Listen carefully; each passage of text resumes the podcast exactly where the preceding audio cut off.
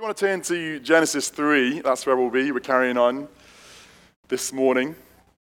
And um, as you're turning there, can I just say how good it's been to be with you the last sort of six months or so? I've loved it. I've loved getting to know many of you, not all of you. I'd love looking forward to completing the set and getting to know the rest of you, but I've loved getting to know you. Thank you for the ways you've welcomed me and the ways you've blessed me and been kind to me and welcomed me and befriended me. In so many ways, I've felt just that you've been a tangible evidence of God's grace in my life. So thank you.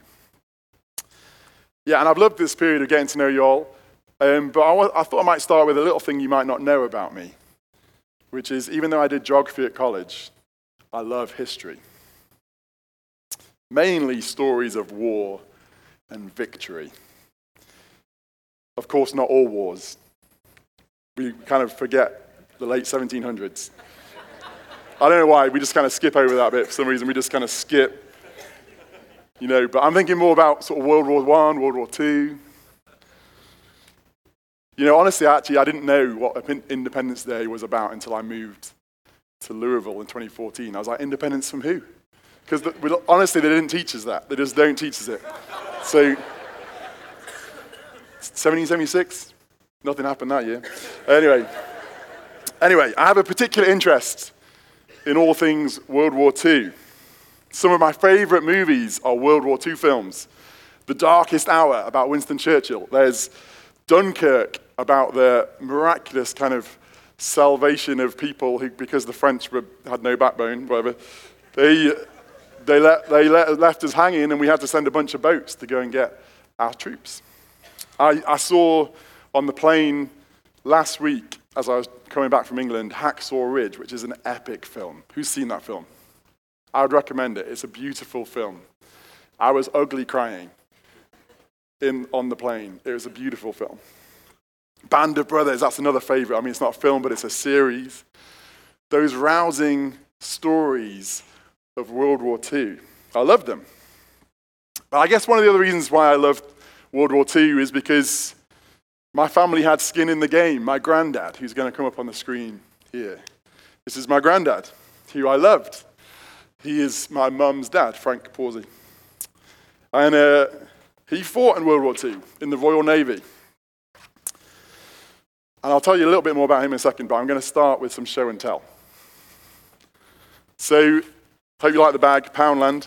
Um, this is something my granddad gave me about 25 years ago, and it's going on for 100 years old, I guess, 90 ish. So, this is the blanket that he slept under every night he served in World War II. This is his blanket. You can just about see on one bit of it some of the numbers of his, like, there's some white numbers at the bottom, or less.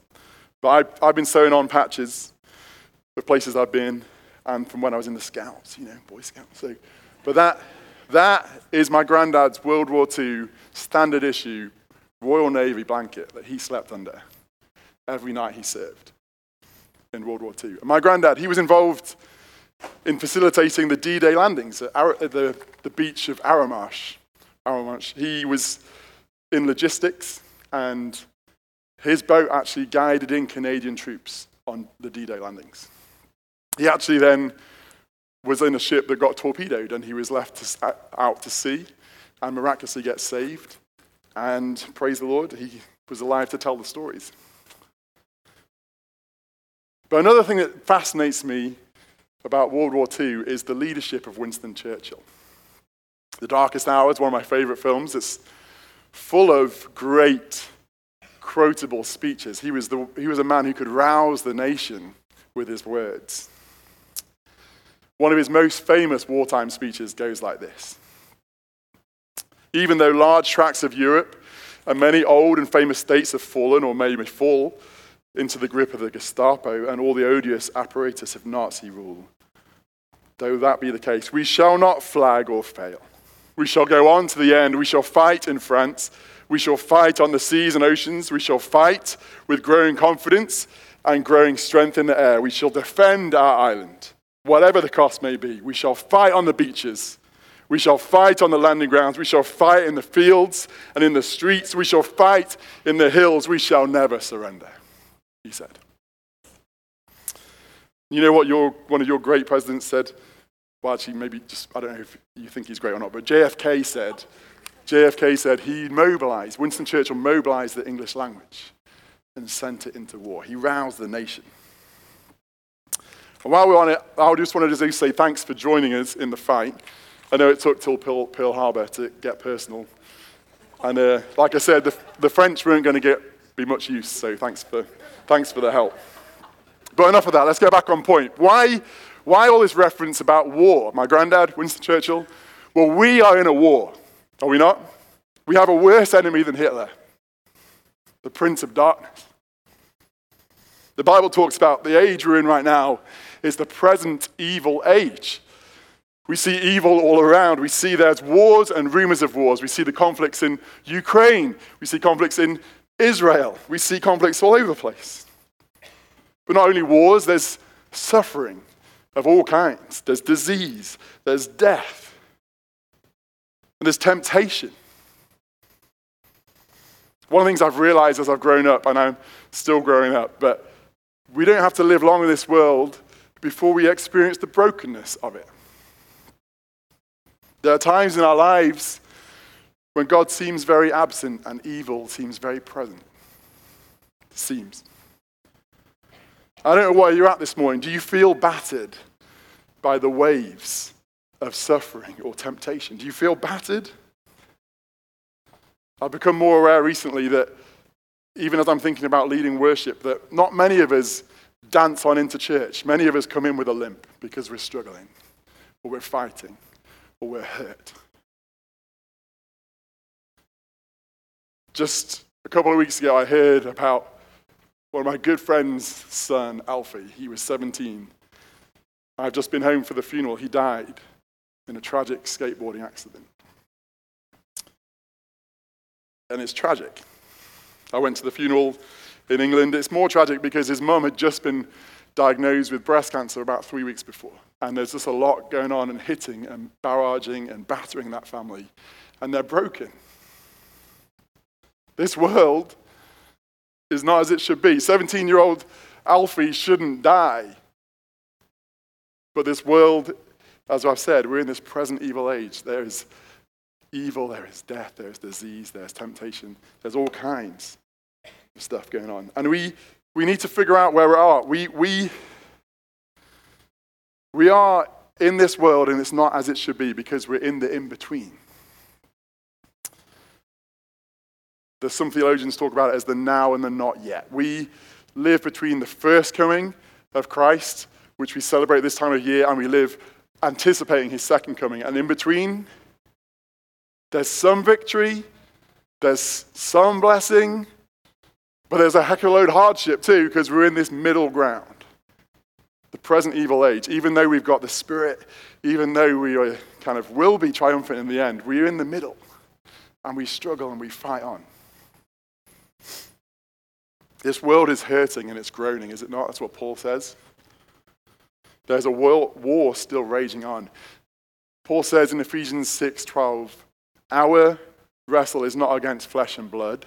It's against the rulers, against the authorities, against the cosmic powers over this present darkness, against the spiritual forces of evil. That's who we're fighting. So, do you feel that this morning? Do you feel battle weary?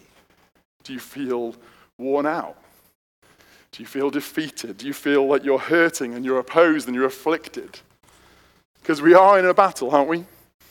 And we're not always victorious. We struggle and we suffer. We experience setbacks. It seems like evil forces win the day sometimes, or a lot of the time. Satan seems like he's having a field day a lot of the time. It seems like he's got the upper hand a lot of the time. And I know it's a great song, it's the most wonderful time of the year, but I know that it's not for many people. It's a time of struggle and loss, and to remember who's gone, or there's loneliness and there's loss in this time of year. Where do we go for hope? Where do we go for solid ground? Where do we go to get a handle on where we're at in this war, in this age? Well, there's encouragement to be found in the scriptures. We're thinking today in Genesis 3. Hopefully, you're there. But let's remember, before we dive into Genesis 3, the context of where we're at. The first ones to receive the Pentateuch, the first five books of the Bible, were Israel, whilst they were in the midst of Egypt. When they were on the cusp of entering the promised land, where they were going to fight Canaan, the Canaanites. These people, they're beaten and they're subjugated. The words we're about to read here, they would bring some promise. They would bring promise. We're going to see that we promise of liberation and victory. They contain something of messianic hope. We see throughout the Old Testament there's a messianic hope, but we see the first glimpse of it in this text we're about to get to.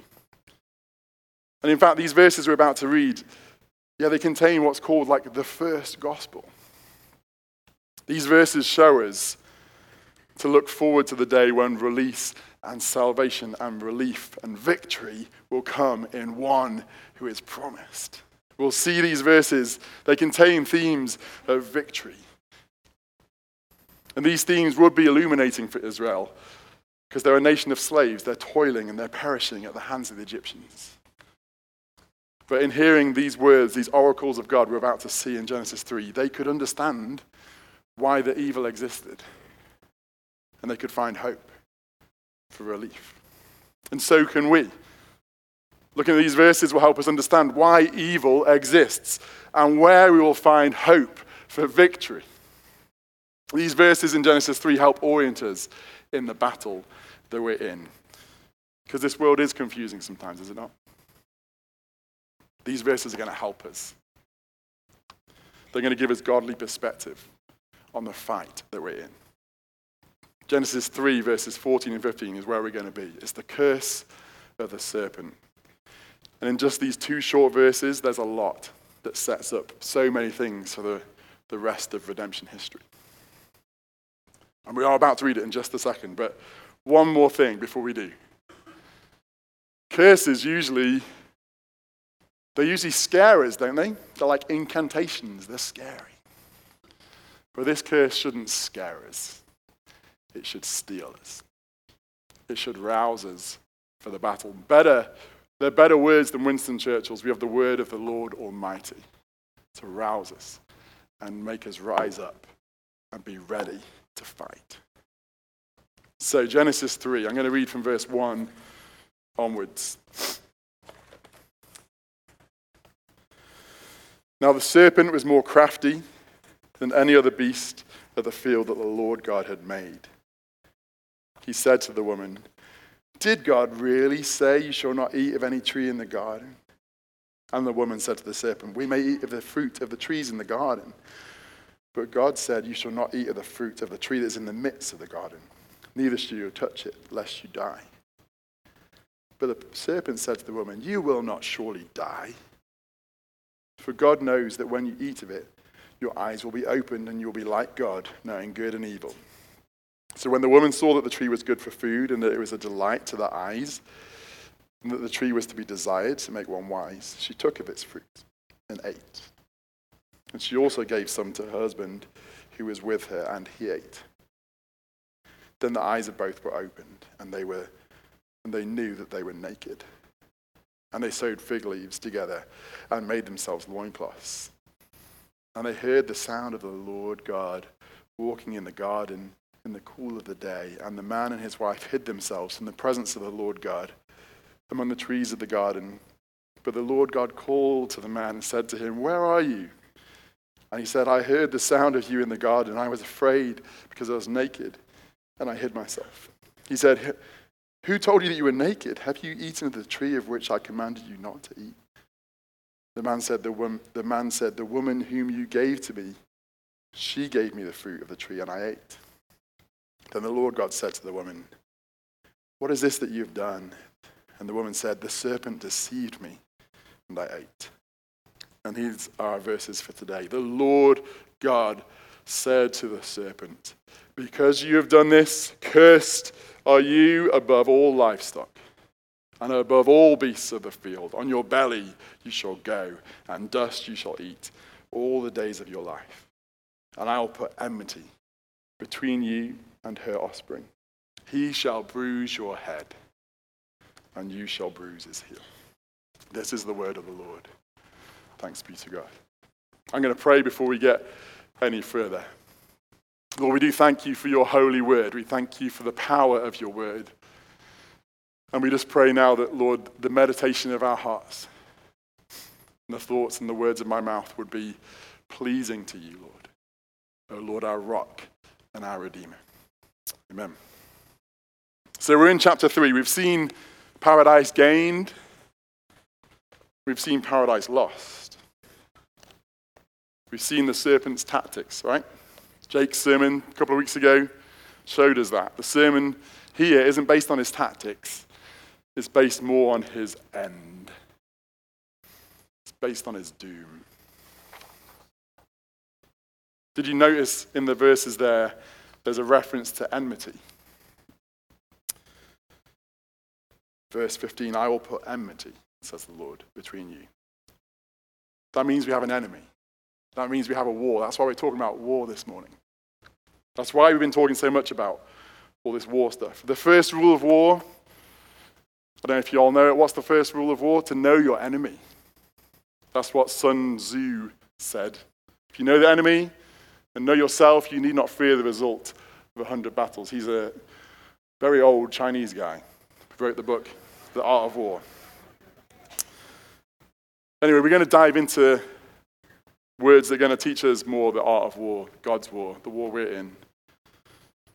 And these words are going to help us to get real this is going to come up, I think. This is our kind of sentence for today. To get real about the battle we're in by recognizing Satan, who's our ruthless enemy, but remembering Christ, our conquering king. And I know you all like C's around here because we're called CCC, are we not? Christ Covenant Church.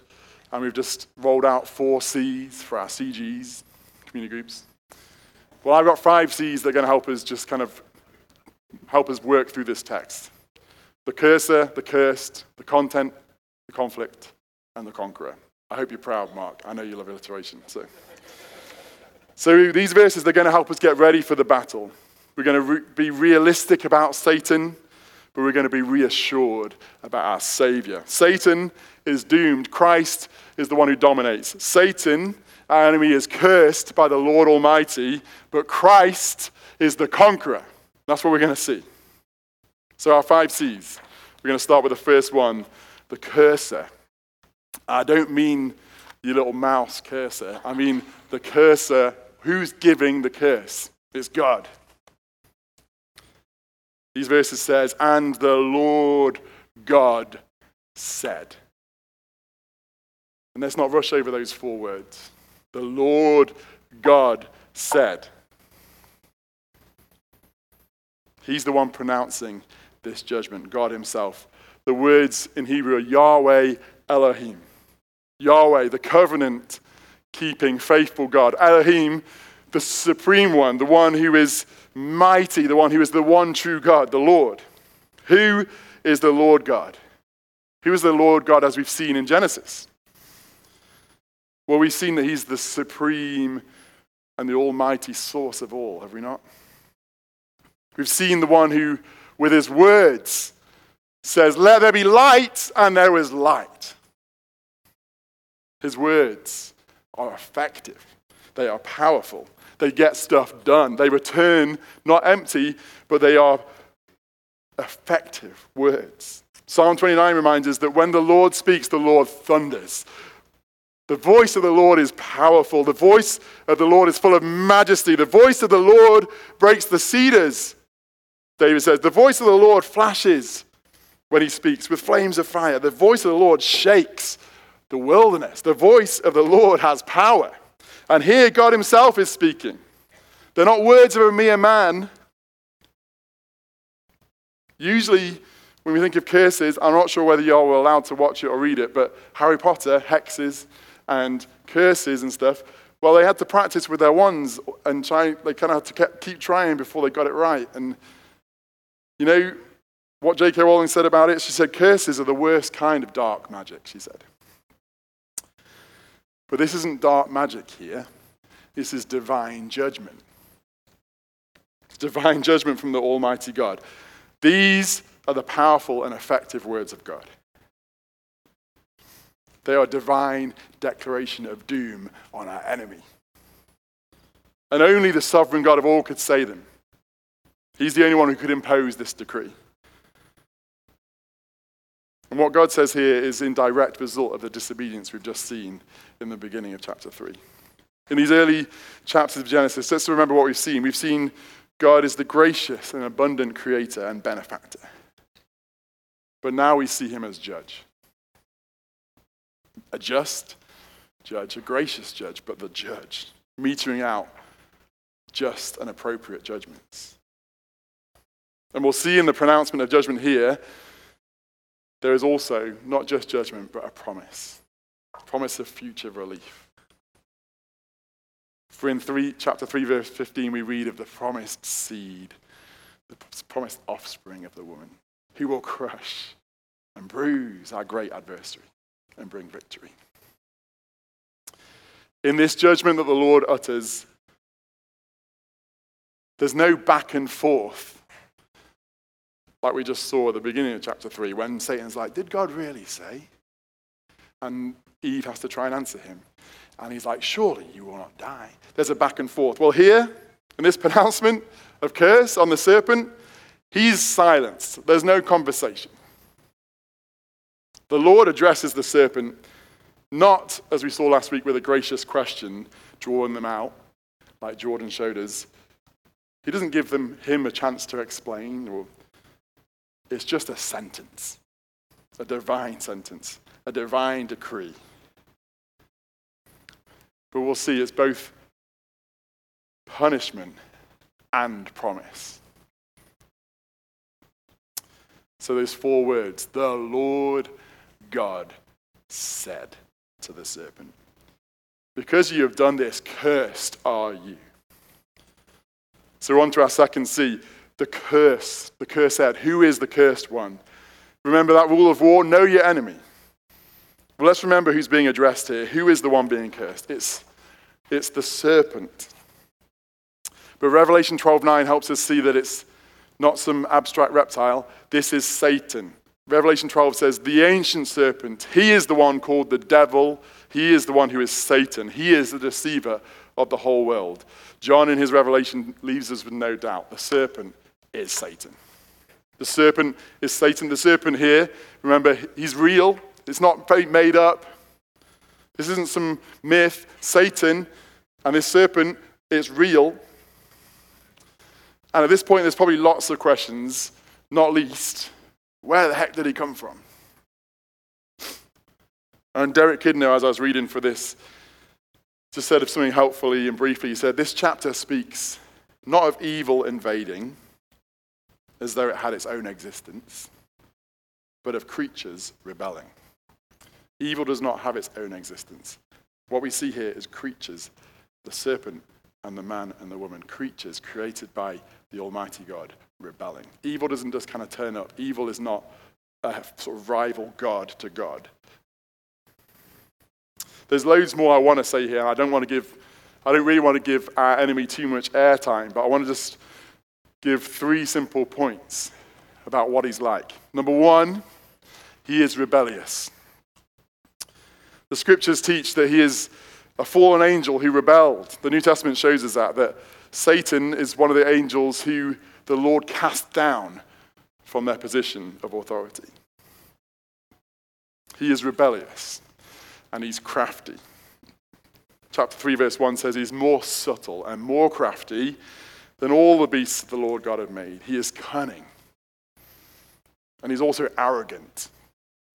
He thinks he can question and contradict God. He proudly twists God's words and contradicts God himself by saying, Did God really say?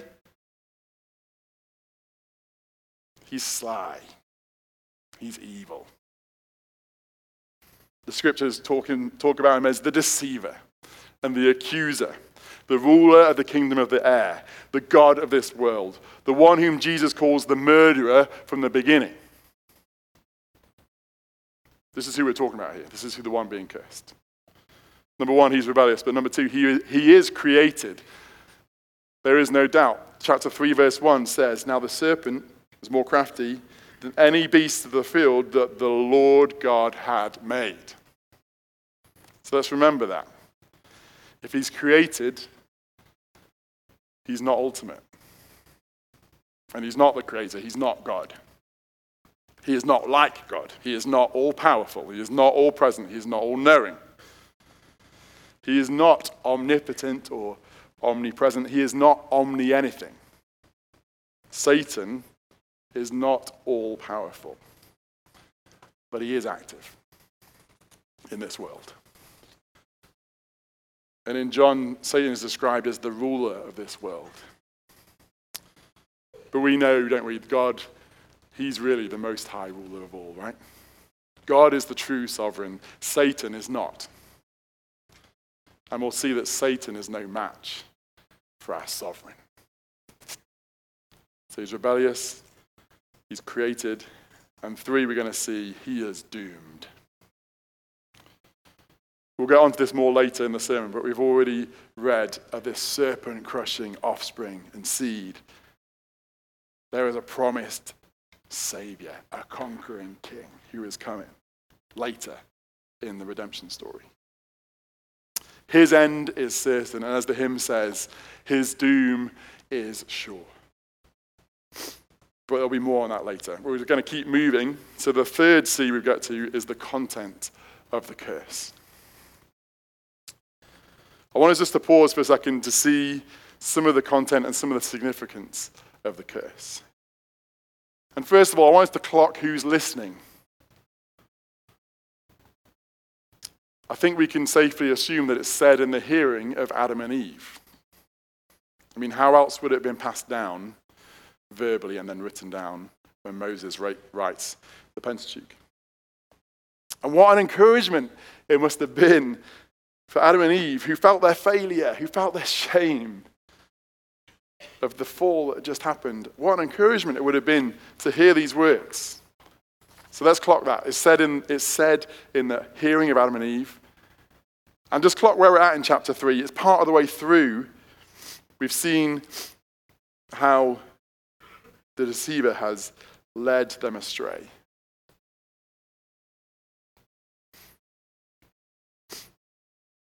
But the deceiver is the one he addresses first. There's a kind of quite structured way this is written.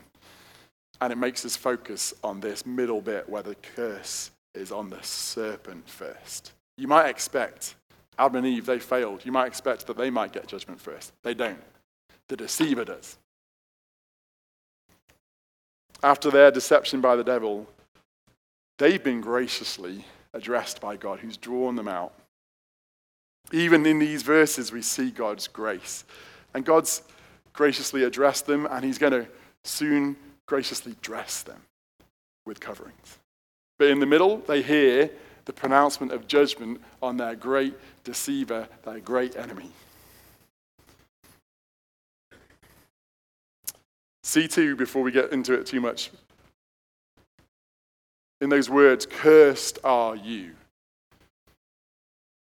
They show us that Satan is culpable, he is held to account. Seemingly, he got the first win in the beginning of chapter 3, but he doesn't get away with it.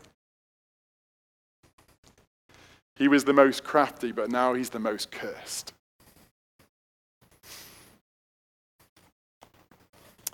He is cursed above all, it says here, above all the other creatures. Now, my Hebrew's not very great. I actually took the only one class of Hebrew that I had to take in my very, very final semester as a summer class, and I scraped by. But apparently, apparently, there's these two words. There's a bit of a word play in Hebrew. The word cursed is like arur. It's like A R U R if you transliterate it. Arur. Cursed. But earlier, the word crafty is arum. The most crafty Arum is now the most cursed Arur. The most crafty of all creatures is now the most cursed.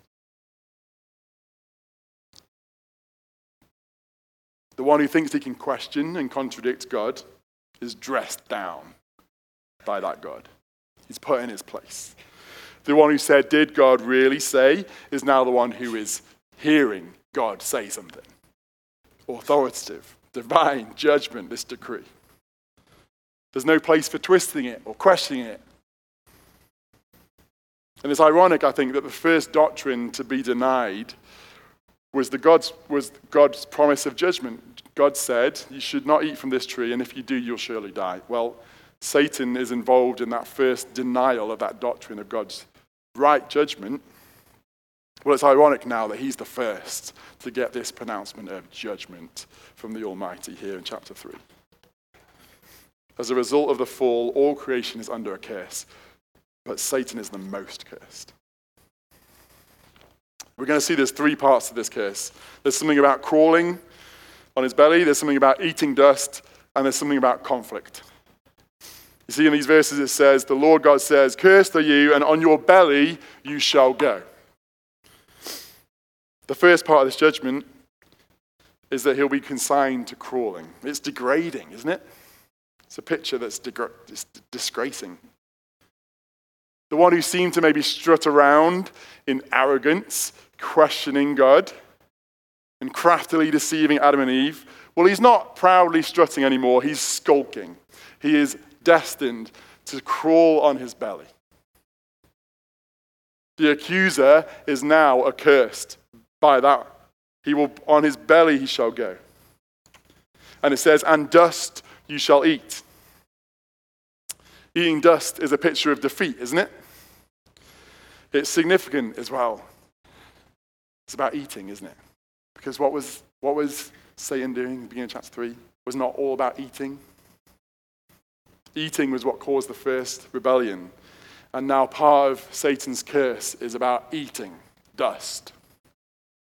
The curse of eating dust, I think, is particularly striking, though, when you consider where they're at. It's on, they're in the midst of Eden, the place of bounty, the place of provision and blessing, where they could eat from any tree, Adam and Eve, could eat from any tree apart from one, and they had good fruit and bountiful provision. Well, on, in the midst of that place of bountiful provision is this curse Satan, you're going to eat dust. None of this good stuff. You're going to be cursed. You're going to be banished from my blessing. You're going to be barred from my bounty. You will not get any of it. All of creation would end up being barred from this place of fullness and fertility, but the serpent more than any other. And these verses say the extent of the curse. They're going to be all the days. I should probably, yeah, I probably should. I've got a little sniffle going, I guess.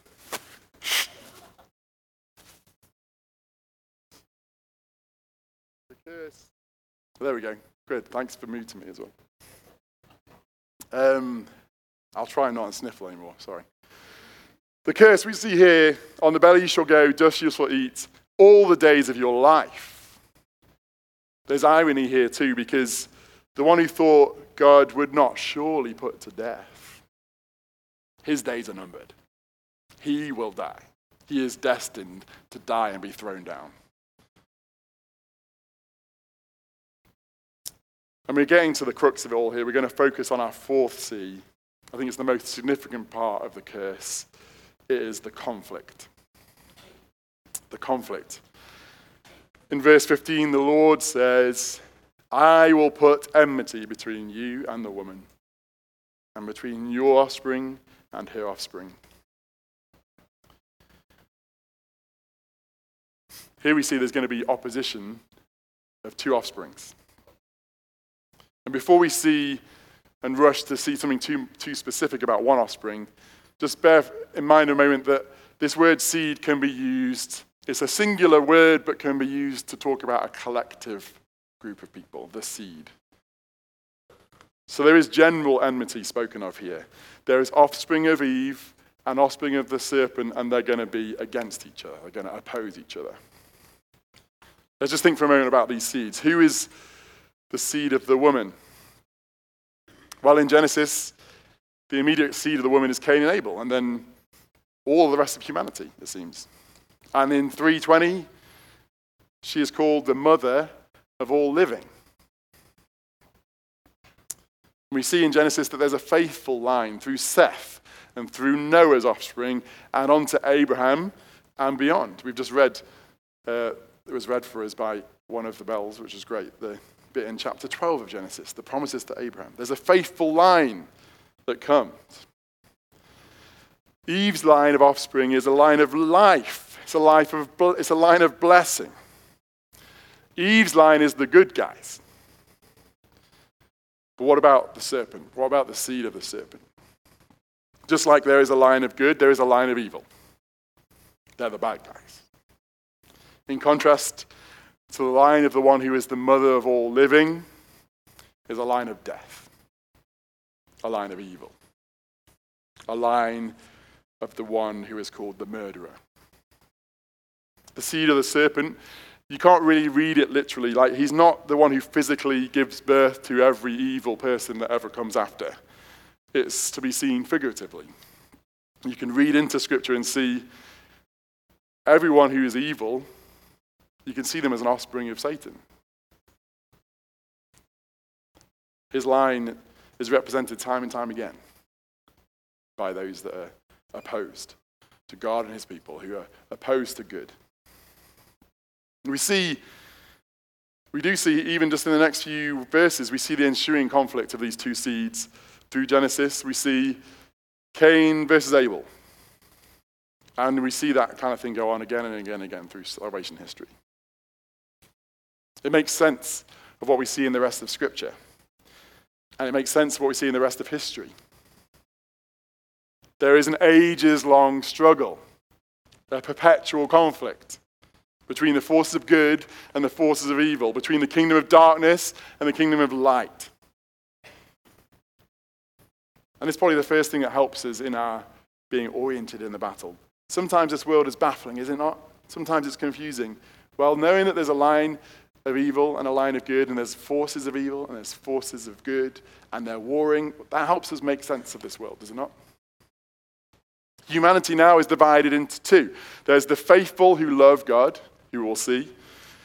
And there's the rebellious who love self and who are influenced by this serpent and the evil one. I think one of the unspoken questions that maybe Moses, our writer, would want us to think is like, well, whose, whose seed are you? Whose line are you in?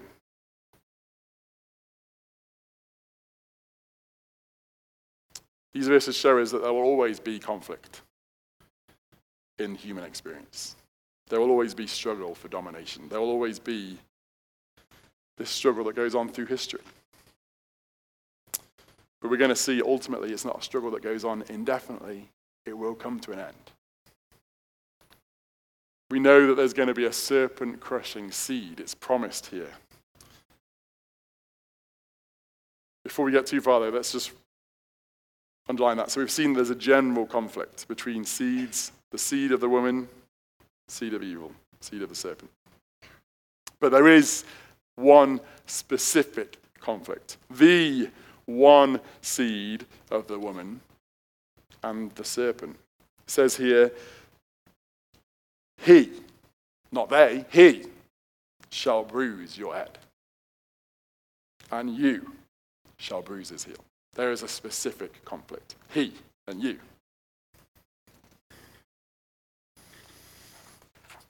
He, singular, shall bruise and shall crush your head. There is a conflict promised and prophesied here that ultimately we will see is to do with Christ and Satan. It's referring, it's a prophetic reference, it's a foreshadowing, a figuring of the serpent crushing seed. It's our Savior, it's Jesus. And don't we see that in the Gospels? Don't we see him waging war against evil and the evil one? Don't we see his temptations in the desert in the beginnings of the Gospels? Do we not see his interactions with the evil forces, the unclean spirits. But in his interaction, Mark 1:27 says, Jesus, he's the one who commands even the unclean spirits, and they obey him. One word out of Jesus' mouth, and the demons obey. Satan and his evil forces, they're no match for Jesus. We see that in the Gospels. In the Gospels, we see time and time again how Jesus succeeds against Satan. And we're going to see, we'll see it more in a little bit on our last point, which is the conqueror. But before we do, we're going to see, just focus a little bit for a moment here. In the conflict, it's the fact that Jesus is the true and better Adam. That's how, that's how he can win actually. We sang those words see the true and better Adam, come to save the hellbound man. Jesus is the true and better Adam, the last Adam. Where the first Adam failed, our last Adam does not. Our heavenly Adam succeeds. Jesus. Where first Adam failed in the garden, Jesus, our second Adam, our heavenly Adam, in a different garden, he doesn't fail, he succeeds. He prays for us and he fights for us and he sets his face to go and die for us, to bear the judgment that was ours. And there, he conquered. And we're going to get more onto his conquering, this conquering king in just a moment. But before we do, there is an ensuing conflict that, that we experience, do we not, with Satan? Ephesians 6, we read earlier, our struggle is not against spiritual forces, it's not against flesh and blood, it's against the spiritual forces of evil, Paul says in Ephesians. Let's just think briefly what, what is our struggle like? What can Satan do to us now in this battle? There's a few things, but I think there's just two I'm going to highlight. He can afflict us. He can deal his blows, he can fire his darts. We can experience his crafty schemes. We feel it in the ways we suffer. We feel it in the ways we struggle with sin. I know there's times in my life when I've had some big battles with besetting sin, destructive sin, dark sin. There's times in my life when it seemed like Satan had the upper hand. Seemed like he was having a field day in my life. When I felt defeated. Well, I had a faithful pastor who turned to me in those days and was like, you know what? All this you're facing is no match for the power and grace of Jesus. In this life, we're going to suffer. We're going to suffer in the struggle against sin. We're going to suffer the trials of all kinds, Jesus says. Paul says. I guess. Um, I mentioned at the beginning, but like I've been feeling it just the last few weeks. I went home from my best, one of my best friend's son's funeral. He was 17.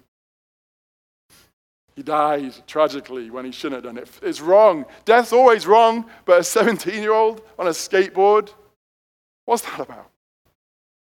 And at the funeral, we sang at the end, a cappella, It is well with my soul. And there's a verse. I'm never going to forget the singing at that funeral. It was something else. There's like 500 people there, and it was thundering. And it was full of grief, but it was full of hope. But we sang these words Though Satan should buffet, though trials should come, let this blessed assurance control that Christ has regarded my helpless estate and has shed his own blood for my soul and for every soul and for the souls of all who would trust him. We sang it as well with my soul because there's one who wins. Jesus wins the day. And I, I, we've been chatting a little bit this week about, well, I had a chat with a couple of people about what does it mean that Satan buffets? Well, I, don't, I don't think it's anything to do with Golden Corral, Corral, whatever. He's not, he's not getting his plate full of steak. I think is that he can blow us. Like being buffeted, you can be buffeted by waves in a boat. You can be blown off course. You can be battered. That's what he's like. He can afflict, he can batter.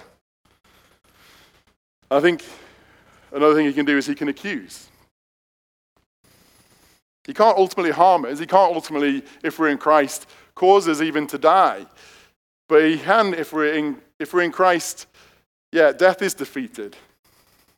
He can't haunt us, haunt us with hovering over our heads like, oh, maybe you're going to die, or maybe I could do this to you. But he can accuse us.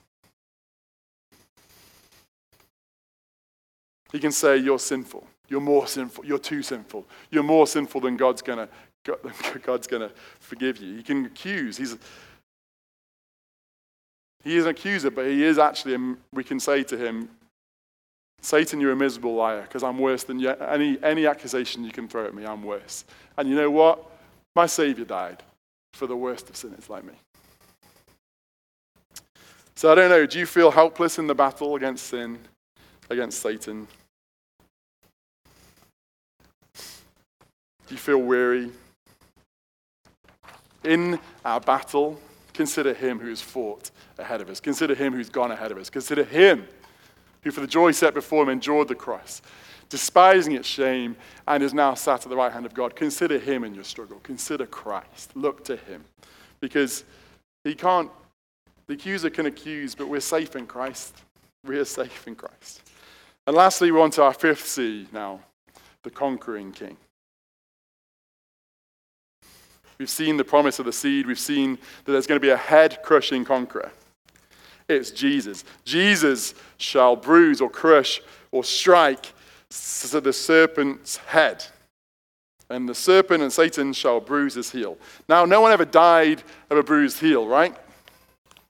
I don't think anyone really died of a bruised heel. You, it's, it's a wound, but it's not a bad wound. But a, a blow to the head, that can kill instantly. Jesus will deal Satan a final and fatal blow. Jesus does win. But how does he win? It's not like the way you'd expect, right? We think about this time of year, the incarnation. He came as a helpless, tiny baby. He came seemingly a little helpless one. The King of kings, the Lord of lords. We could have held him in our hands. Now, I don't know whether you use this word, but sometimes when you see a baby, you can call them maybe a little bruiser. Do you use that word? Like they're, when they're kind of like built strong and tough and they're big. Like Noah Morse, he's kind of a little bruiser. He's a big kid. Well, here there is a true little bruiser, Jesus. He was born to finally bruise and crush Satan. The one who comes as a meek baby is the one who shows his might, not, not in the way you'd expect. He comes as a baby. And he lives in some kind of obscurity for a while while he grows up, and then he begins his ministry and he lives as a man and he goes to a cross and he dies for the sins of the people. He was struck down. He was smitten at the cross, it says in Isaiah 53. He was wounded. And by his wounds we're healed. By, the, by his, the way he wins is actually himself by being wounded and taking the wounds. The song that we've been learning the last few weeks, His be the victor's name. It says Jesus trod all his foes beneath his feet by being trodden down. Isn't that really true power to win even by the weakest way? By weakness and defeat, he won the glorious crown. How does he conquer? He conquers by his death. He conquers by his death. The Lamb hangs in victory, we sung. He hangs on a cross in victory. Colossians 2:14 says, what he's done at the cross, he's cancelled the record of debt that stood against us by dying, cancelled the legal demands, he has set it aside, nailed it to the cross, and he has disarmed the rulers and the authorities and put them to open shame by triumphing over them at the cross.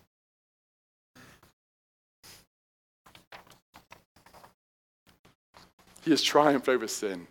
He has triumphed over death. We know it because he died for our sins, and he rose in glorious victory. The grave and death he conquered.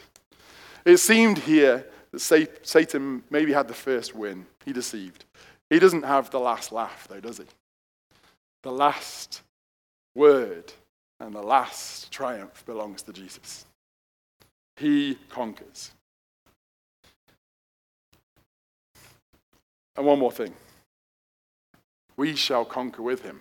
Do you know that? We shall conquer with him. Paul says in Romans 16:20, "The God of peace will soon crush Satan under your feet." He says to the Roman Christians. All those in Christ have a job in the crushing as co-regents, as co-heirs.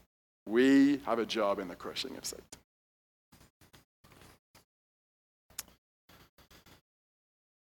We're, we're coming down to land here, but just so what? What are we to make of this? What, what difference is it to make? We think about this battle, think about the rules of war, the rules of engagement with our, with our enemy. Well, we know the conqueror, right? But how are we going to fight day to day, tomorrow, Monday, Tuesday, Wednesday? How are you going to fight? I've got a few really, really quick points, and then we'll be done, of how we might fight, of how we might come up with a battle plan. Number one, resist the devil. That's what 1 Peter 5 8 says. Resist him, the one who prowls around like a roaring lion. Resist him. James 4 7, resist him and he will flee from you. And number two, Paul says, put on the armor of God. There is, there is a battle, but there is armor. Finally, be strong in the Lord and in his strength of his might. Put on the whole armor of God, Paul says, and take your stand. The belt of truth, the shield of faith, the sword of the Spirit. Put on the, put on the armor. And number three, keep gathering with the army. And by that I mean come to church. We need each other. We need to encourage each other in the battle. Number four, pray. Pray as Jesus taught us to pray. Deliver us from evil. Lead us not into temptation. And how does the prayer end? Because yours is the kingdom and the glory and the power.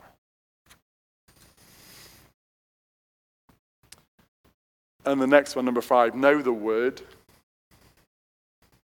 There's the necessity of God's word, the Bible the sword of the Spirit. I couldn't quote Winston Churchill without quoting another great Brit. And this is, there's going to be two quotes from Spurgeon that just say what I would want to say just way better than I could. He says this about kind of fighting with the Word of God, and it's going to come up on the screen. If I begins, if thou wouldst successfully wrestle, there you go. If thou wouldst successfully wrestle with Satan, make the Holy Scriptures thy daily resort out of this sacred magazine continually draw thine armor and thine ammunition. Lay hold upon the glorious doctrines of God's word. Make them thy daily meat and drink. So shalt thou be strong to resist the devil, and thou shalt be joyful in discovering he will flee from thee. Let us fight Satan always with a it is written. For no weapon will ever tell upon the arch enemy so well as the Holy Scriptures will.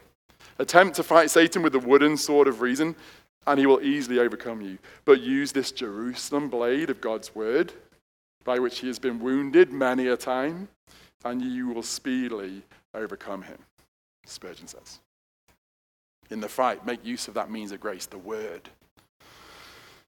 And again, another one from Spurgeon. This one, stay close to the Savior. This is what he says in another quote. This begins, but, but above all. I think it's in there. Good, yeah. Stay close to the Savior, this is his point. But above all, if we would successfully resist Satan, we must look not merely to revealed wisdom in the Word, but to incarnate wisdom. Oh, beloved, here must be the chief place of resort for every tempted soul. We must flee to him, who of God is made unto us wisdom and righteousness and sanctification and redemption. He must teach us, he must guide us, he must be our all in all. We must keep close to him in communion. The sheep are never so safe from the wolf as when they are near the shepherd. We shall never be so secure from the arrows of Satan as when we have our heads lying on the Saviour's bosom. Believer, walk according to his example. Live daily in his fellowship. Trust thou always in his blood.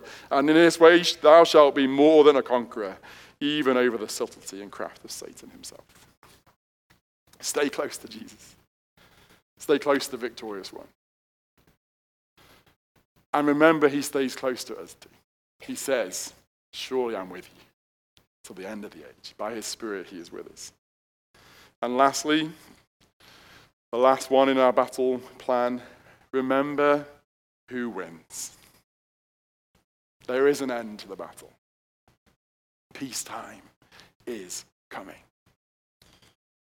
If we're on the Lord's side, we're on the side of the overcomer, the one who wins. We can be those who overcome the world. We can be more than conquerors if we're in Christ. This conflict will not go on forever. We will see at the end of the scriptures it will come to an end. And on that day, we can laugh at Satan at his derision because he's going to be thrown down. We're in a battle, but take heart. Take heart. Rise up and fight in this battle. Get ready, get real about the battle. Remember our enemy, but be reassured about our Savior in the battle. And I'm going to finish with this. I'm sorry I've taken a little bit of extra time. But um, Jordan finished with a, reading a children's book last week. So I thought it was only appropriate that I finished by reading a hymn. I'm not going to sing it solo for you, but this is a favorite hymn of mine that we sing in England a lot. It's called We Rest on Thee, our shield and our defender. If we think about the battle, listen to these words We rest on Thee, our shield and our defender. We go not forth alone against the foe. Strong in thy strength and safe in thy keeping tender, we rest on thee. In thy name we go. Yes, in thy name, O captain of salvation, in thy dear name, all other names above. Jesus, you are righteousness and our sure foundation, our Prince of glory and our King of love. And we go in faith, our own great weakness feeling, and needing more each day, thy grace to know. Yet from our hearts, a song of triumph pealing. We rest on thee, and in thy name we go. We rest on thee, our shield and our defender. Thine is the battle, and thine shall be the praise. When passing through those gates of pearly splendor, we will rest as victors through endless days. Let me pray for us as we finish.